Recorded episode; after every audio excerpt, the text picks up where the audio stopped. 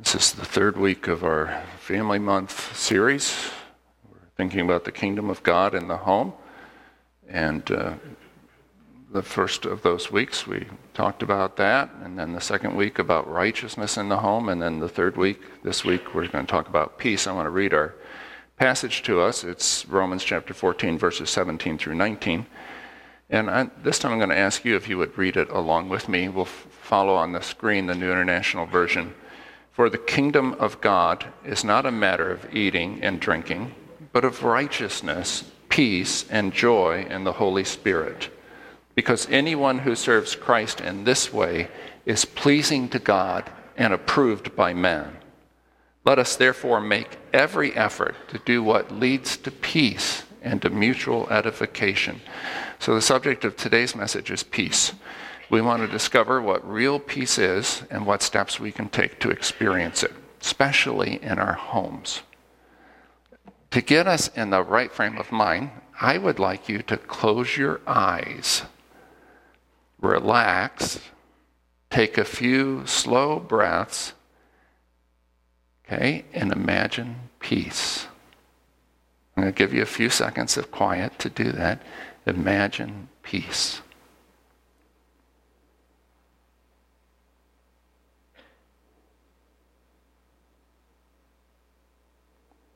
Okay, you can open your eyes.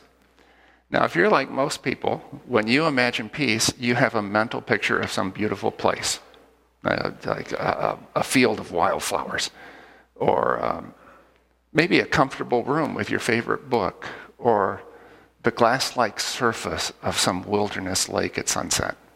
Right? I'm guessing? The striking thing is that when people take part in this exercise, they tend not to think about certain things. There's almost something missing from their mental picture of peace, whether it's the flowery fields or the comfortable room or the beautiful lake. Can you guess what that something is that's missing? People. When we think of peace, we don't think of people.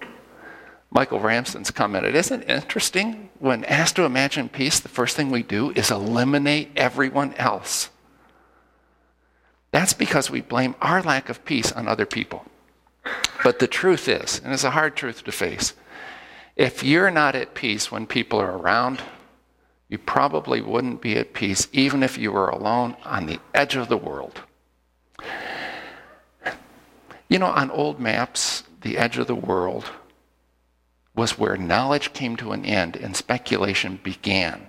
So medieval cartographers would write three words along the edges of their maps Hic sunt dracones. There be dragons. To the ancients, unknown and unexplored places were rife with danger. They were dangerous places. But sometimes well known and familiar places are also dangerous. Some of our homes have been very dangerous places. The words Hic sunt dracones should be written next to our front doors in some cases. Some homes are anything but places of peace. That should not be the case for those of us who name Jesus Lord. Our homes are to be outposts of the kingdom of God. And remember, the kingdom of God is righteousness, peace, and joy in the Holy Spirit. When King Jesus reigns, peace rules. But that peace, as we saw last week, is founded on righteousness. That is, on right relationships. It simply isn't possible to build a peaceful home on unrighteous relationships, on wrong relationships, ones characterized by unforgiveness or resentment and pride and deceit. If we try to skip over right relationships and jump directly to peace, we will fail. Every time. And lots of people fail. We're living in anxious times. A 2017 survey conducted by the, the Unisys Security Index shows that levels of anxiety in the US have jumped sharply since the last survey in 2014, and they're at the highest level since the survey began. Someone said if there were an anxiety Olympics, the U.S. would be the gold medalist. There's a woman named Sarah Fader. She's 37 years old. She's a social media consultant in Brooklyn who recently texted a friend about getting together. When some hours had passed and her friend hadn't texted her back, she posted this on Twitter I don't hear from my friend for a day. My thought, they don't want to be my friend anymore. She appended the, the, the hashtag, This is what anxiety feels like. And thousands of people quickly tweeted their own examples of anxiety under that hashtag. And some of their posts were retweeted a thousand times. Sarah Fader said, if you're a human being living in 2017 and you're not anxious, there's something wrong with you. Or just maybe, just maybe there's something right with you. And maybe what's right or what's coming right are your relationships. If you have genuine peace, it's because your principal relationship, the one with your Creator, has come right because of Jesus Christ. And that's making it possible for you to come right in all your other relationships. Remember, you can't bypass righteousness. And what is righteousness? Right relationships, being right in relationships. You can't bypass that and try to go straight to peace. It's like trying to build a house by starting with the roof. You won't succeed. But people still try. And those people, the ones who skip over righteousness, right relationships, and yet are absolutely determined to have peace, are people in a high risk category for addiction. You can ingest forgetfulness in liquid or pill form. You can buy distraction online or in the store, but you cannot purchase peace. Make it your goal to feel peace, and you will wind up addicted. Maybe to alcohol or pills, maybe to porn or sex, maybe to religion or to other people, codependency. And certainly you'll be addicted to distraction, but you will be addicted. Peace must be woven together from right relationships, first with God and then with people. Peace results when the disparate things in our lives are joined together by a commitment to Jesus the Lord that encompasses all of them. Now, I know that many of us in this room long to have peace in our lives. We just long for it. There be dragons at school, dragons at work, dragons in our homes, sometimes in our beds. We just want some peace. Everyone wants peace. Do you know that Amazon tracks the passages that readers highlight in their Kindles? Doesn't matter if it's Harry Potter or Pride and Prejudice or the Bible. Can you guess what passage is the most highlighted one in the Bible? It is not John 3:16. It's not Psalm 23. It's not the Lord's Prayer. It is Philippians 4, 6, and 7, the most highlighted passage on Kindle, on Bibles. Do not be anxious about anything, but in everything by prayer and petition with thanksgiving, present your request to God, and the peace of God, which transcends all understanding, will guard your hearts and minds in Christ Jesus. People are dying for peace, especially in their homes. But just reading and highlighting Bible verses will not give you peace. Faith in Jesus isn't magic, it isn't Harry Potter. Peace is the result of weaving everything in your life together, including your relationships, with the unbreakable golden thread of the Lordship of Jesus. The Greek word for peace is eirene. We get our name Irene from that word, it means peace it probably derives from the verb, Greek verb eiro, which means to join. Tim Keller uses that image to help us understand peace. He says that peace is universal, not just me, but universal, flourishing, wholeness, delight. God, he says, created the world to be a fabric for everything to be woven together and interdependent, woven together, joined. People think of that peace is a thing you can get. So they try to get it in a vacation or an after dinner drink or a pill. But that doesn't last, and there's a reason for that. Peace is not a thing you can get, it's a fabric you weave out of the threads of a righteous life.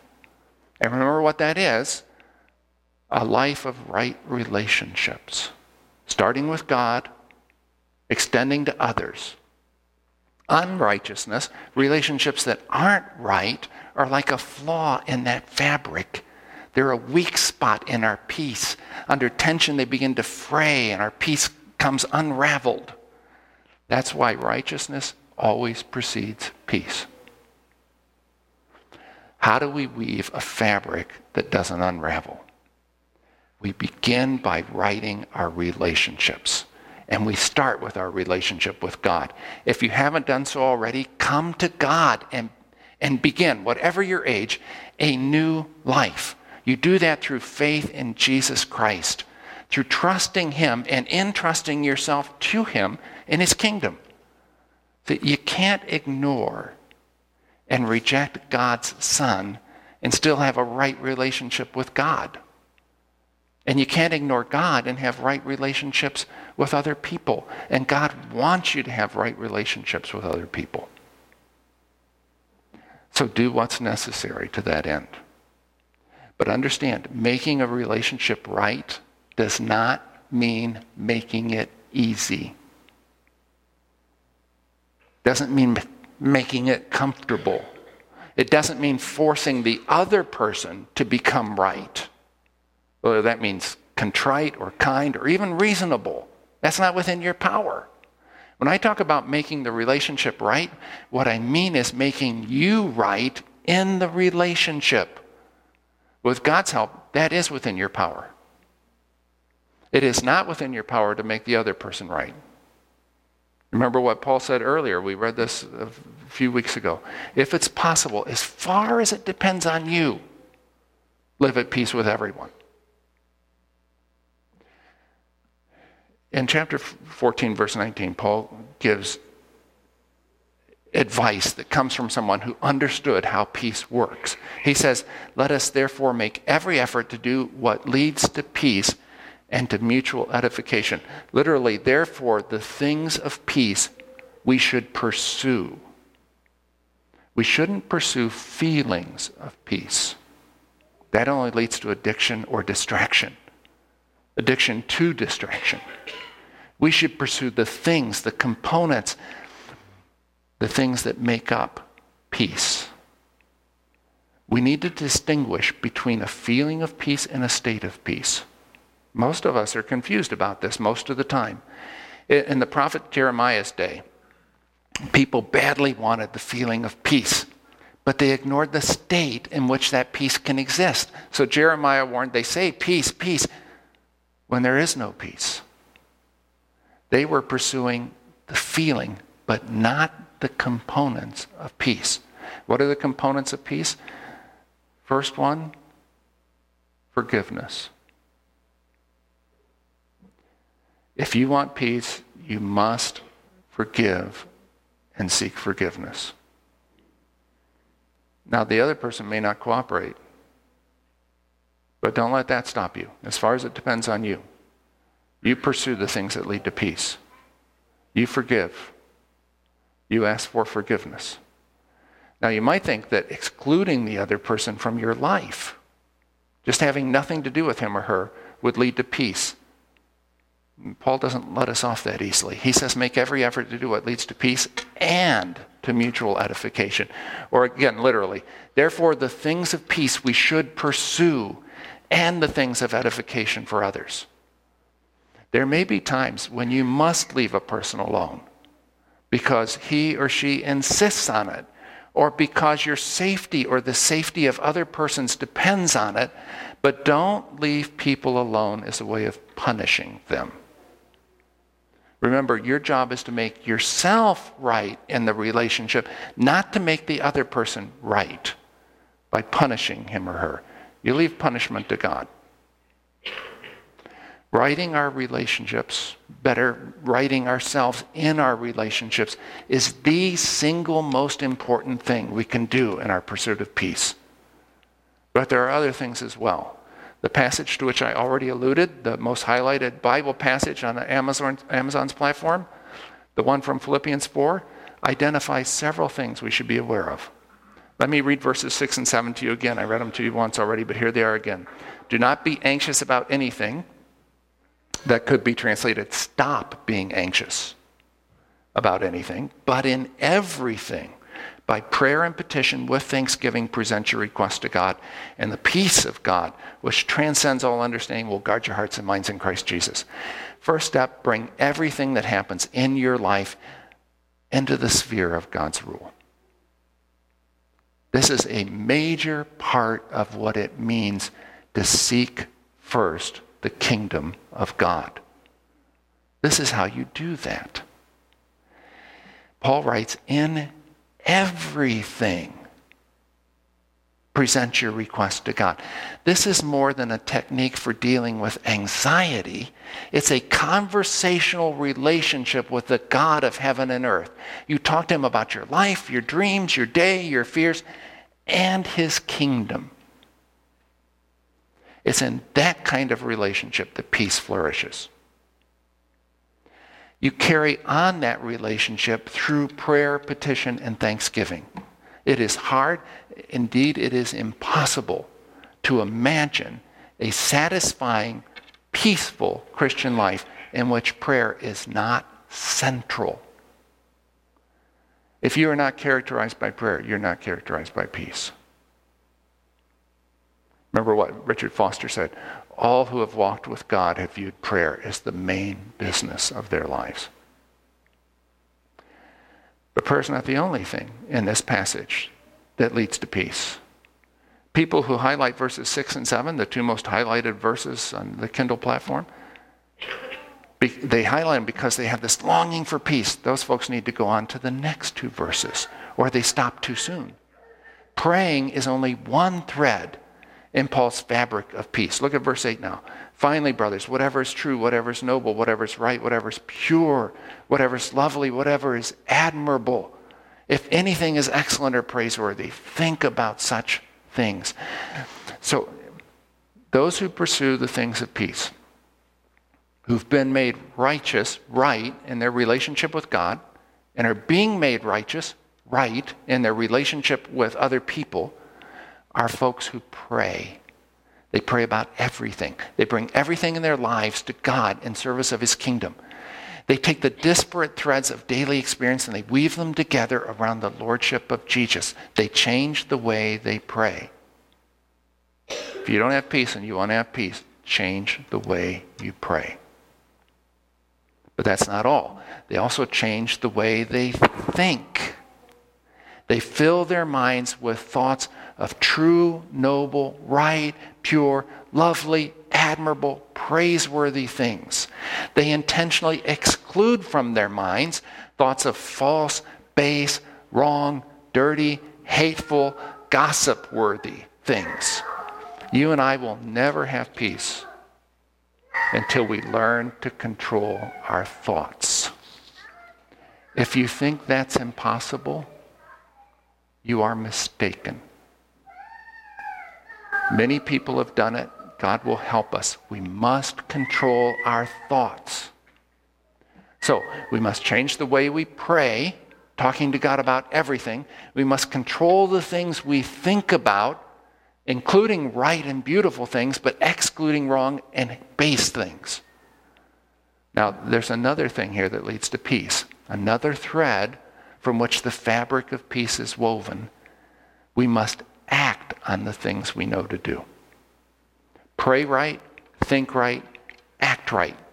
Weave those together in right relationships, and you will have peace. Act right. You know the old saying if you do what you've always done, you'll get what you always got? If you have not had peace and you do what you've always done, you'll still not have peace. That's guaranteed.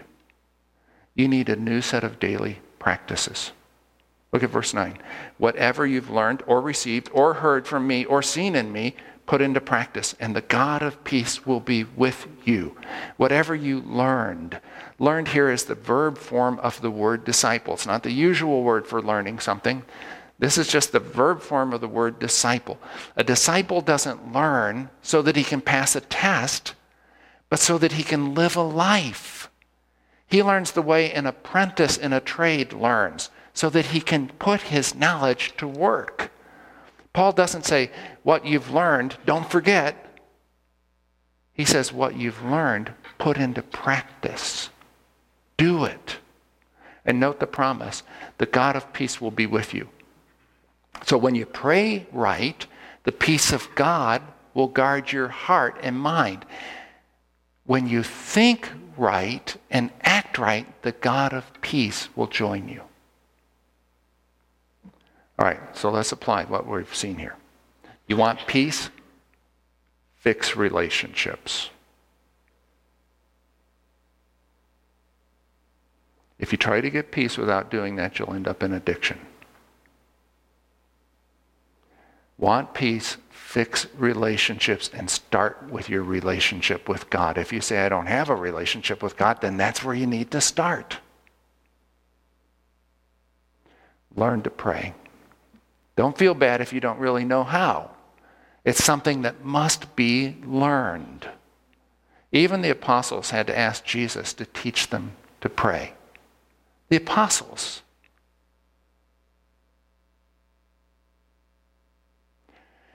Get a book on prayer. Do a Bible study on prayer. Get a concordance and look up prayer. You'll find it hundreds and hundreds of times. Ask some experienced prayers for advice. What do you do? What works for you?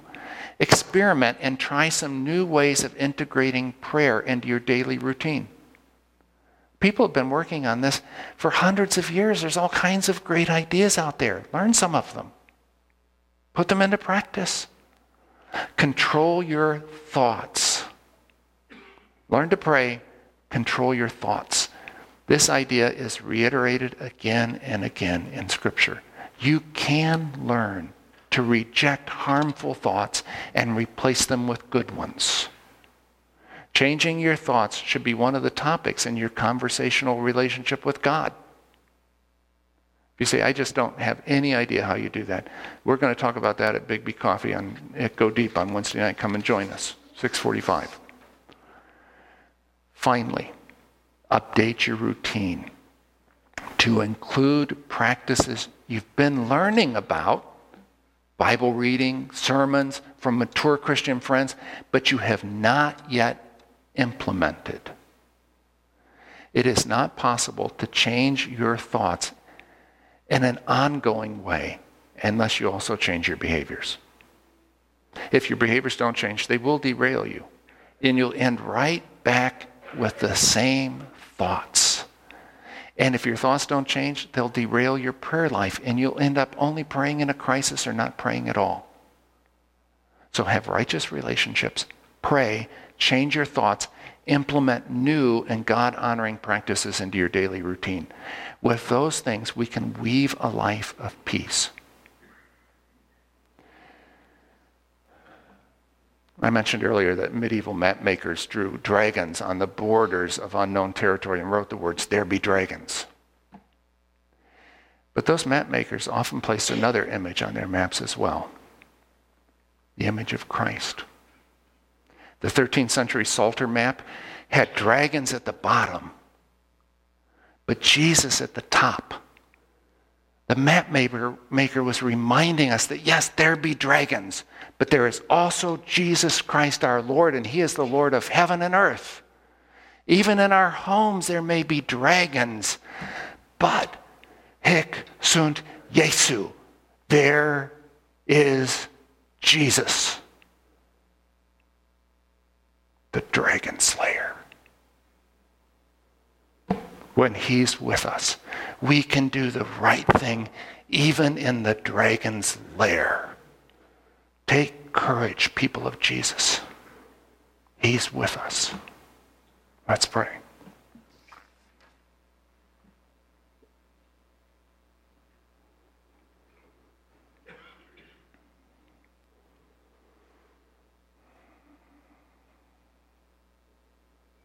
Our God, we are so grateful to come and worship you and to think on these high things.